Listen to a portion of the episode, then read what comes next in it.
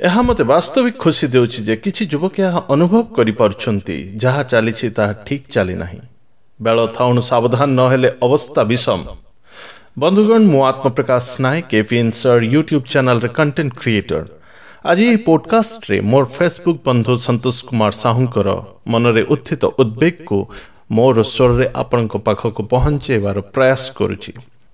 ଅଶ୍ଳୀଳତା ବର୍ତ୍ତମାନ ସମାଜକୁ ଧୀରେ ଧୀରେ କବଳିତ କରି ଚାଲିଛି ମୋ ଦେଶର ଜ୍ୟୋତିର୍ମାନ ଯୁବକ ଯୁବତୀମାନେ ଏକ ଘନ ଅନ୍ଧକାର ଆଡ଼କୁ ଠେଲି ହୋଇଯାଉଛନ୍ତି। ଯେଉଁ ସମୟରେ ସେମାନେ ନିଜର ଦକ୍ଷତା ବିକାଶ କରି ଦେଶ ଓ ଦେଶର ପ୍ରଗତିରେ ସହାୟକ ହେବା କଥା ସେମାନେ ଶସ୍ତା ତାମସା କରି ଟିକଟକ୍ରେ ଲକ୍ଷ୍ୟହୀନ ଭାବେ ଡୁବି ରହୁଛନ୍ତି। ନା ସେମାନଙ୍କର ନିଜର ଦାୟିତ୍ୱକୁ ଉପଲବ୍ଧ କରିବାର ପରିପକ୍ୱତା ଅଛି ନା ସେମାନଙ୍କୁ ବୟସ୍କମାନେ ଉପଯୁକ୍ତ ମାର୍ଗଦର୍ଶନ କରୁଛନ୍ତି। ଫଳସ୍ୱରୂପ ଅଶ୍ଳୀଳତାର ପିଆଲାରେ ମୁହୁର୍ ମୁହୁ ଜୀବନ ନଷ୍ଟକାରୀ ବିଷୟକୁ ସେମାନେ ଆକଣ୍ଠପାନ କରୁଛନ୍ତି। ସମାଜରେ ଏହି ବ୍ୟାଧି ଆଜି ଏକ ସାଧାରଣ ଘଟଣା।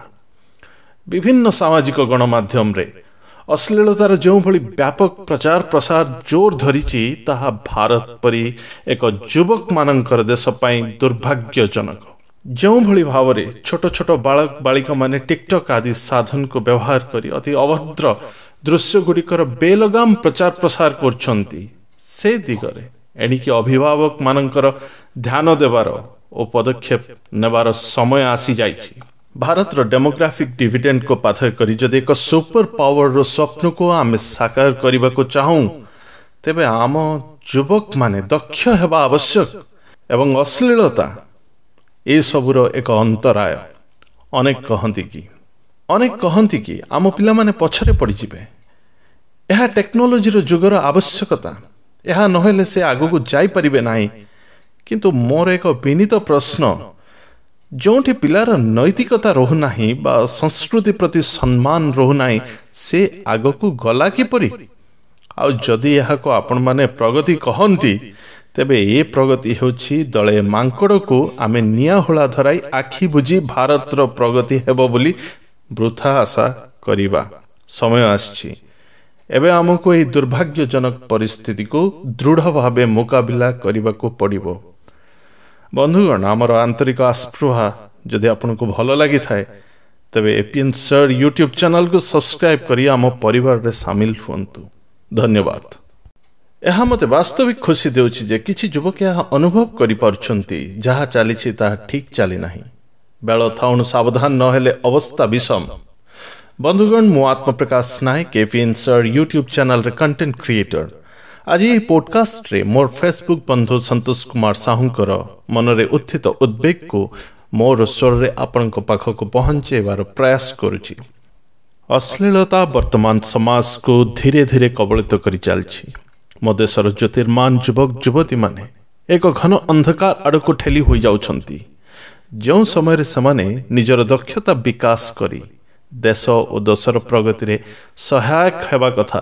ସେମାନେ ଶସ୍ତା ତାମସା କରି ଟିକଟକ୍ରେ ଲକ୍ଷ୍ୟହୀନ ଭାବେ ଡୁବି ରହୁଛନ୍ତି।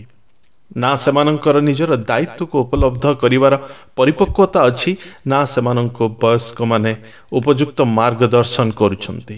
ଫଳସ୍ୱରୂପ ଅଶ୍ଳୀଳତାର ପିଆଲାରେ ମୁହୁର୍ ମୁହୁ ଜୀବନ ନଷ୍ଟକାରୀ ବିଷୟକୁ ସେମାନେ ଆକଣ୍ଠପାନ କରୁଛନ୍ତି। ସମାଜରେ ଏହି ବ୍ୟାଧି ଆଜି ଏକ ସାଧାରଣ ଘଟଣା। ବିଭିନ୍ନ ସାମାଜିକ ଗଣମାଧ୍ୟମରେ।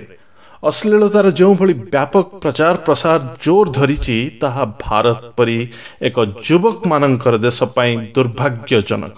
ଯେଉଁଭଳି ଭାବରେ ଛୋଟ ଛୋଟ ବାଳକ ବାଳିକାମାନେ ଟିକଟକ୍ ଆଦି ସାଧନକୁ ବ୍ୟବହାର କରି ଅତି ଅଭଦ୍ର ଦୃଶ୍ୟଗୁଡ଼ିକର ବେଲଗାମ ପ୍ରଚାର ପ୍ରସାର କରୁଛନ୍ତି ସେ ଦିଗରେ ଏଣିକି ଅଭିଭାବକମାନଙ୍କର ଧ୍ୟାନ ଦେବାର ଓ ପଦକ୍ଷେପ ନେବାର ସମୟ ଆସିଯାଇଛି। ଭାରତର ଡେମୋଗ୍ରାଫିକ ଡିଭିଡେଣ୍ଡକୁ ପାଥୟ କରି ଯଦି ଏକ ସୁପର ପାୱାରର ସ୍ୱପ୍ନକୁ ଆମେ ସାକାର କରିବାକୁ ଚାହୁଁ ତେବେ ଆମ ଯୁବକମାନେ ଦକ୍ଷ ହେବା ଆବଶ୍ୟକ ଏବଂ ଅଶ୍ଳୀଳତା ଏସବୁର ଏକ ଅନ୍ତରାୟ। ଅନେକ କହନ୍ତି କି ଅନେକ କହନ୍ତି କି ଆମ ପିଲାମାନେ ପଛରେ ପଡ଼ିଯିବେ। ଏହା ଟେକ୍ନୋଲୋଜିର ଯୁଗର ଆବଶ୍ୟକତା। ଏହା ନହେଲେ ସେ ଆଗକୁ ଯାଇପାରିବେ ନାହିଁ।